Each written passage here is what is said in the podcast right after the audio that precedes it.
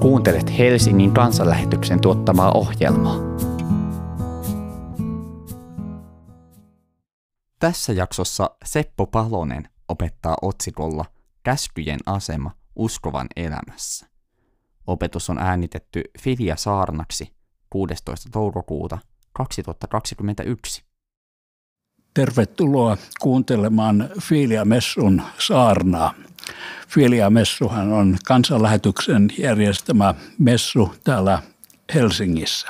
Kokoonnumme aina Alppitalossa Karjalan kadulla kello 16 sunnuntaisin. Minä olen Seppo Palonen, toimin vajaa 30 vuotta kansanlähetyksessä työntekijänä ja nyt olen totuttelemassa eläkkeellä olemiseen. Meidän saarnan aihe on tänään käskyjen asema kristityn elämässä. Ja teksti on ensimmäisestä Johanneksen kirjeestä, sen toisesta luvusta, jakeet kolmesta kuuteen. Siitä me tiedämme tuntevamme hänet, että pidämme hänen käskynsä. Joka sanoo tuntevansa hänet, mutta ei pidä hänen käskyjään, on valehtelija, eikä totuus ole hänessä. Mutta joka noudattaa hänen sanansa, hänessä Jumalan rakkaus on todella saavuttanut päämääränsä. Tästä me tiedämme olevamme hänen yhteydessään. Sen, joka sanoo pysyvänsä hänessä, tulee myös elää samalla tavoin kuin hän eli. Käskyjen asema kristityn elämässä. Kokemukseni mukaan tämä aihe ei ole pelkästään mitenkään teoreettinen tai teologinen sillä, siinä mielessä, että se olisi kaukana käytännön elämästä, vaan kyllä nämä kysymykset, mitkä lain asemaan kristityn elämässä ja kristillisten yhteisöjen elämässä liittyy, niin kyllä ne on hyvin käytännöllisiä ja pohdin omaakin elämääni kristittyä, kristittynä ja joudun toteamaan, että on ollut monia sellaisia tilanteita, missä on syntynyt semmoista hiertämistä kitkaa uskovien välillä. Ja ne aiheet on liittynyt juuri tähän käskyjen asemaan. Me ei oikein kristittynä ymmärretä toisiamme, miksi toinen ajattelee tietyllä tavalla ja ei oikein osata kuulla, mitä toinen sanoo ja tarkoittaa. Juuri tässä kysymyksessä käskyjen asema kristityn elämässä. Ja syntyy helposti sitten yhteisöjen ja yksittäisten kristittyjen välillä jännitettä. Seuraavat lausahdukset ovat ihan todellisuutta, oikeaa historiaa omasta kristillisestä elämästäni. Älä tee evankeliumista kertovasta raamatusta lakikirjaa. Lailla ei ole mitään virkaa uskovan elämässä. Jeesus itsehän asuu ja vaikuttaa kristityssä. Miksi siis etsit raamatusta ohjeita elämääsi? Pyhä henkihän elää ja vaikuttaa sinussa. Uuden testamentin ohjeet ovat vain elämän ohjeita, eivät mitenkään sitovaa lakia. Ne ovat kuin tienviettoja, jotka näyttävät oikeaan suuntaan. Ja vielä viimeisenä tässä raamattukoulussa tytöt eivät sitten käytä housuja. Ja miksi? Katso viidestä Mooseksen kirjaa lukua 22 ja jaetta 5. Nainen ei saa pitää yllään mitään miehen asuun kuuluvaa. Tämmöisiä tilanteita syntyy, kun eletään kristittynä yhdessä ja on vähän hakusessa se, että mikä on lain asema kristityn elämässä. Toisaalta Uuden testamentin kirjeiden lopussa on aina semmoisia käytännöllisiä kehotuksia arkiseen elämään, vaellukseen kristittynä. Mutta sitten taas toisaalta löytyy raamatusta tämmöisiä jakeita. Roomalaiskirja 10, 14. Kristus on näet lain loppu ja niin tulee vanhurskaaksi jokainen, joka uskoo. Ja sitten Galatalaiskirje 5, 14. Lain käskyt on pidetty, kun tätä yhtä noudatetaan. Rakasta lähimmäistäsi niin kuin itseäsi. Nämä on siinä mielessä hankalia, että näistä saa helposti semmoisen yksipuolisen käsityksen, että lailla, elämän ohjeilla, joita raamatussa on, että niillä ei olisi enää mitään virkaa kristityn elämässä. Että jotenkin uskoon tulo, pyhän hengen asuminen kristityn sisimmässä jotenkin muuttaisi kristittyä sillä tavalla, että hän niin kuin luonnostaan alkaisi elää Jumalan tahdon mukaista elämää ilman mitään ulkoisia ohjeita ja määräyksiä. Miten lain asemaa kristityn elämässä on sitten eri aikoina ymmärretty? Ja miten sitä ymmärretään tänään? Lutterille nämä kysymykset silloin 1500-luvulla olivat ihan tuttuja. Tänä päivänä myös kohtaamme tilanteita ja lausumia, jotka kertovat sen, että nyt taas yhdellä tavalla sovelletaan tätä lakia kristityn elämään. Yksi tapa, mitä kohtaan siis tänä päivänä on se, että – Sanotaan, että Jumalan laki on kokonaan poistunut uskovan elämästä, se on kumoutunut. Ja että kristitty tekee moraaliset ratkaisunsa vain yksin omaan, oman järkensä mukaan. Eli että lain käskyillä, tarkoitan vanhaa ja uutta testamenttia, ei ole mitään paikkaa kristityn elämässä tänään. Tämä näkemys muuttuu huolestuttavaksi, kun seuraa sitten, että minkälaisia ratkaisuja tämmöiset niin avaran kansankirkollisuuden kannattajat sitten ovat tehneet esimerkiksi tämmöisissä kysymyksissä kuin abortti, homoliitot, genderideologia, että ne kaikki olisivat nyt okei. Okay. Että nyt raamatun käskyt ja elämänohjeet eivät enää sido meitä. Teemme moraaliset ratkaisut vain oman järjen perusteella ja päädymme sitten tämmöisiin ratkaisuihin, jotka sitten taas raamattuun pitäytyvästä kristitystä näyttävät jopa oudolta ja kummallisilta.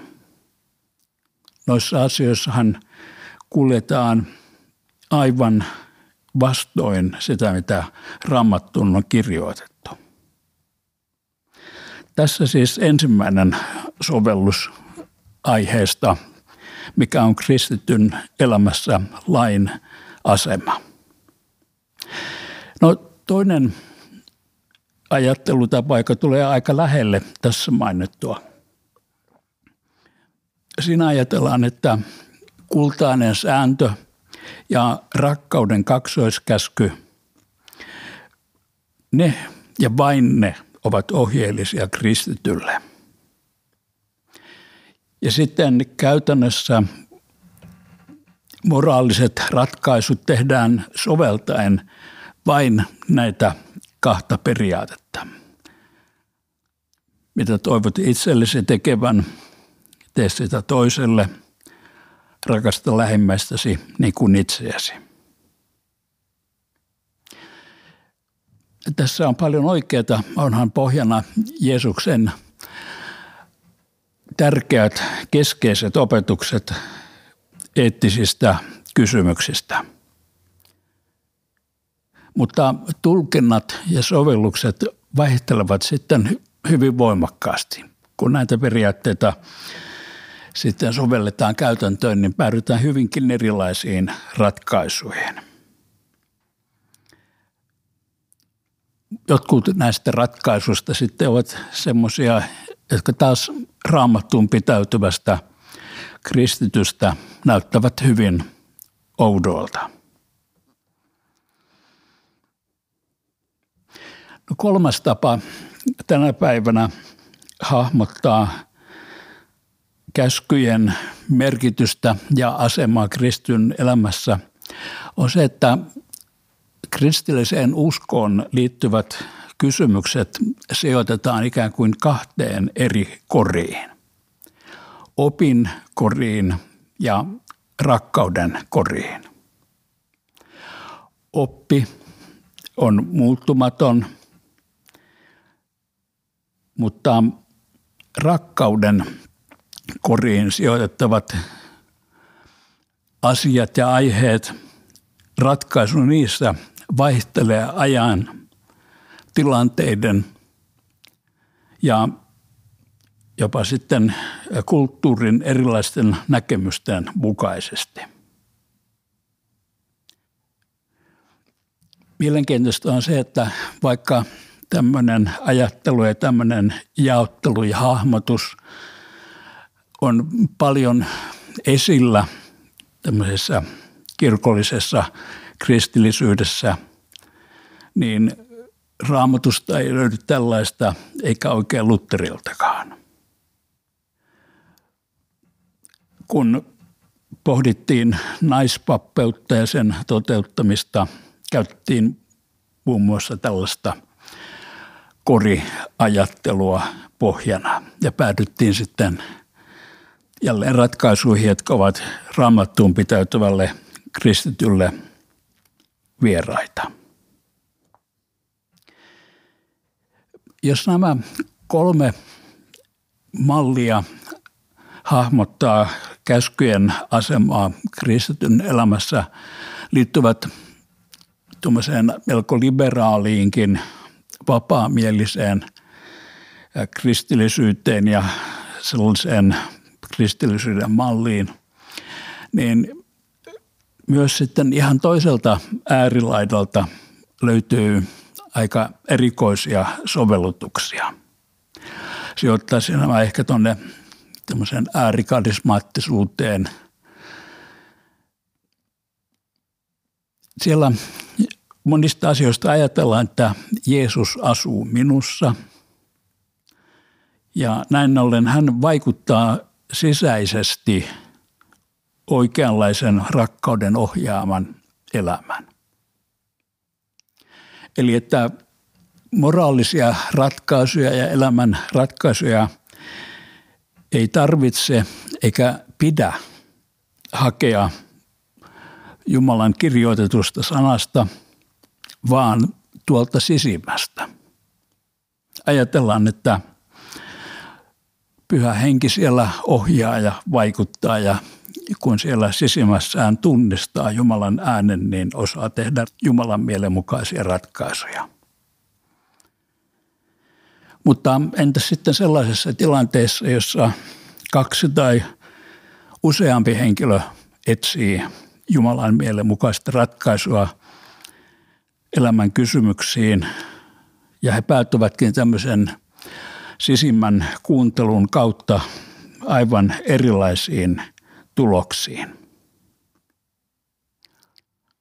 Ohjaako pyhä henki tämmöisessä tilanteessa sitten eri kristittyjä ihan eri suuntaan? Aika ongelmallisia kaikki nämä esittelemäni tavat soveltaa lakia kristityn elämään ja hahmottaa sen asemaa kristityn elämässä. Ongelmallisia, mutta silti paljon käytössä tänä päivänä.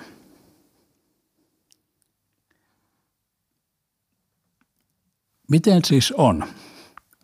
Onko kymmenen käskyä poistunut kristityn elämästä? Onko ne kymmenen käskyn kokoelma kumoutunut? Onko niin, että koskevatko apostolien kirjeiden elämänohjeet vain niitä seurakuntia siinä tilanteessa, kun ne kirjoitettiin? Tiedämmekö me tämän ajan ihmiset paremmin, miten esimerkiksi toimia seksuaalisuuden alueella tai miten johtaa ja hallita seurakuntaa. Vai onko tässä hahmottamisessa vähän tällainen niin kuin psykologinen näkökulma hallitsemassa –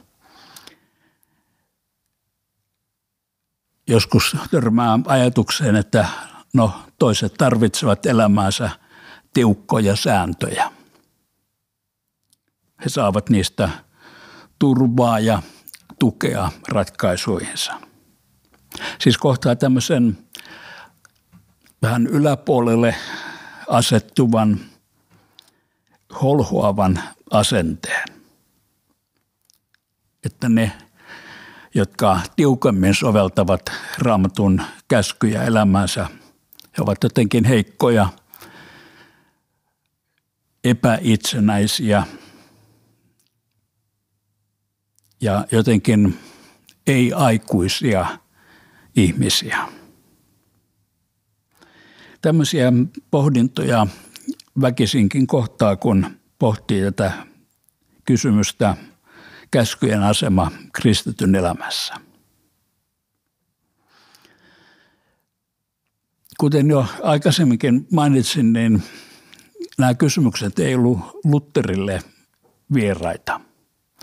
Hän itse sanoo omasta kristillisestä palvelutyöstään, että hän on joutunut käymään kolme sotaa. Ensinnä Paavia vastaan – sitten hurmahenkeä vastaan, siis sellaisia, jotka ajattelevat, että Jumalan tahto ja johdatus ja oikeat ratkaisut löytyvät tuolta sisimmästä tai jonkinlaista ilmestyksestä. Ja kolmatta sotaa Luther kävi sitten – antinomisteja vastaan. Antinomisti tarkoittaa Jumalan lain kieltäjää, siis sellaista ihmistä, joka näkee, että Jumalan kirjoitetulla sanalla siinä mielessä, kun se sisältää käskyjä, niin ei ole ähm, kristittyä sitovaa merkitystä.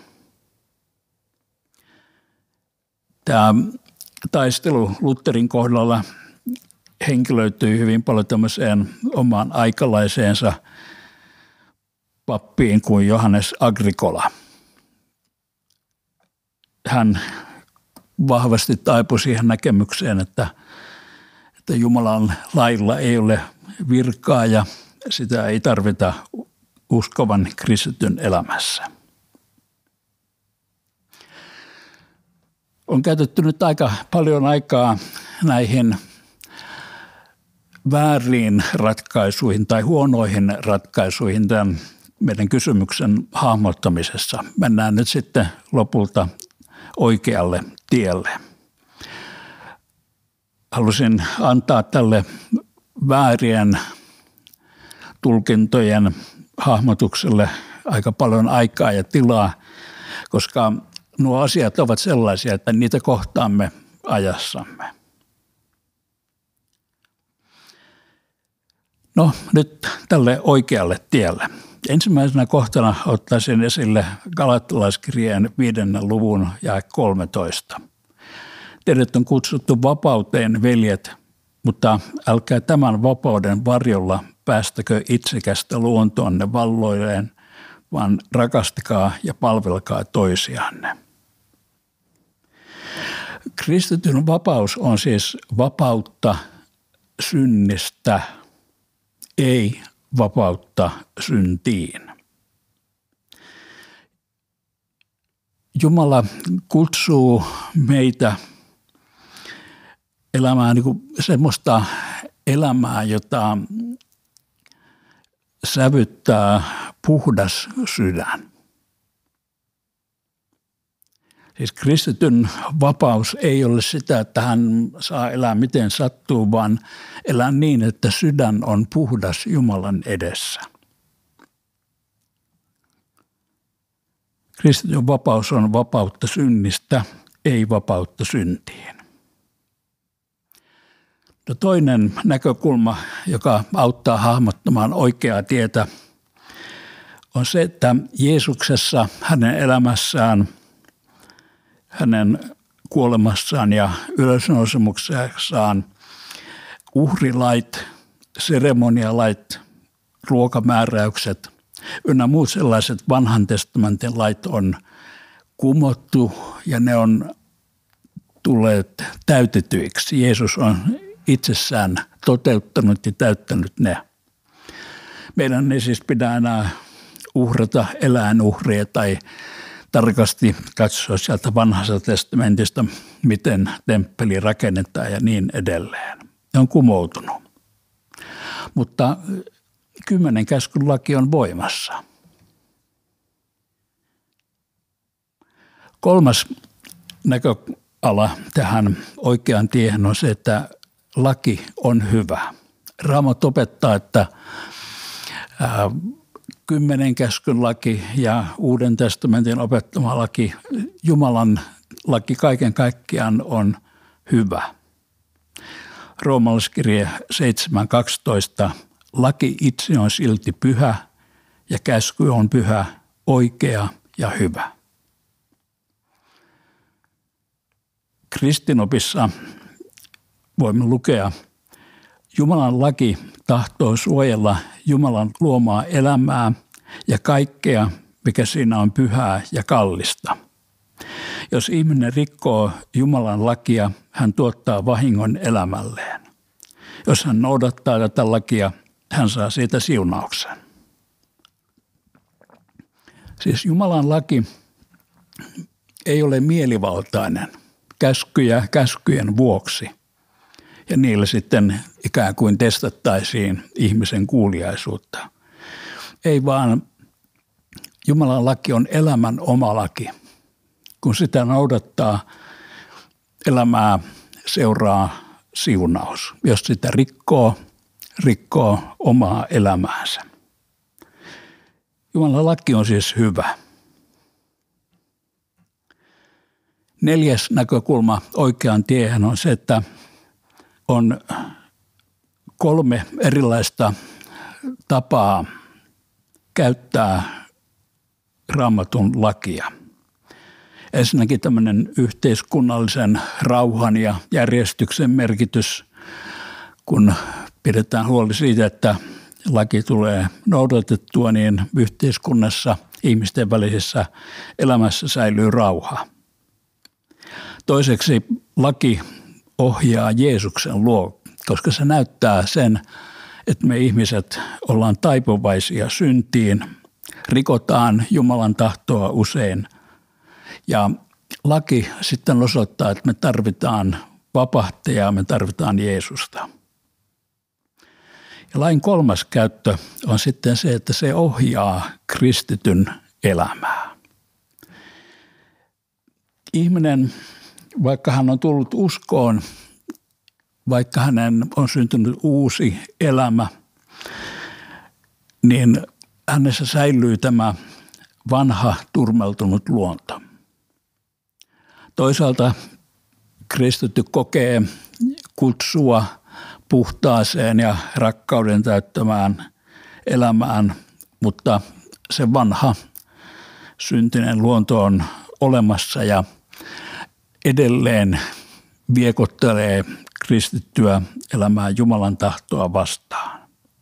Eli siis se oikeanlainen, puhdas, Jumalan tahdon mukainen elämä ei niin kuin tulekaan ihan itsestään, vaan siihen tarvitaan ulkopuolelta tulevaa ohjeistusta, joka sitten auttaa kulkemaan oikeaan suuntaan ja oikeaa tietä. Kirkkomme tunnustuskirjoissa yksimielisyyden ohjeessa sanotaan, laki on uudesti syntyneellä varmana ohjeena, jonka mukaan heidän tulee järjestää ja suunnata koko elämänsä. Eiväthän hekään ole päässeet eroon lihasta. Ja jatkaa, vaikka he näet ovat uudesti syntyneitä, mielensä hengeltä uudistuneita, ei uudesti syntyminen ja uudistus ole tässä maailmassa täydellistä, vaan vasta alullaan. Uskovasten mielen henki on alituisessa taistelussa lihaa, eli meihin koko elämän ajaksi piintynyttä turmelusta vastaan. Palataan vielä siihen raamatun kohtaan, josta lähdimme liikkeelle. Siis ensimmäinen Johanneksen kirje, luku kaksi. Siellä oli sanat, siitä me tiedämme tuntevamme hänet, että pidämme hänen käskynsä. Eli jo tuo lyhyt ensimmäisen Johanneksen kirjeen kohta opettaa sen, että kyllä käskyt koskevat kristittyä. Ne ovat ohjaamassa elämää oikeaan suuntaan, näyttämässä, että tässä on tie, käykää sitä. Jos emme kristittynä elä näin, niin kiellämme silloin tämän raamatun kohdan opetuksen ja emme itse asiassa tunnekaan Jeesusta. On hyvä huomata tämmöinen vuosituhantinen pyhän hengen innoituksen kaari. Pyhä henki inspiroi vanhan testamentin, siis myös kymmenen käskyä. Pyhä henki inspiroi uuden testamentin, siis Jeesuksen opetuksen ja apostolien kirjeiden elämänohjeet. Ja pyhä henki ohjaa ja vaikuttaa tänään. Ja hän vaikuttaa niin, että eletään ja halutaan elää linjassa pyhän hengen aiemman inspiraation kanssa. Siis vanhan testamentin ja uuden testamentin elämänohjeiden mukaan. Ollaan turvallisella tiellä, kun annetaan tällainen rooli käskyille kristityn elämässä. Ja vielä lopuksi psalmista 19 kohta, jossa raamattu ylistää Jumalan lakia. Herra on antanut täydellisen lain, se virvoittaa mielen. Herran ohjeet ovat luotettavat, ne neuvovat taitamatonta. Herran käskyt ovat oikeat, ne ilahduttavat sydämen. Herran määräykset ovat kirkkaat, ne avaavat silmäni näkemään. Herran sana on puhdas ja aito. Se pysyy iäti. Herran säädökset ovat lujat. Ne ovat oikeita kaikki. Amen. Ohjelman sinulle tarjosi Helsingin evankeisuterilainen kansanlähetys.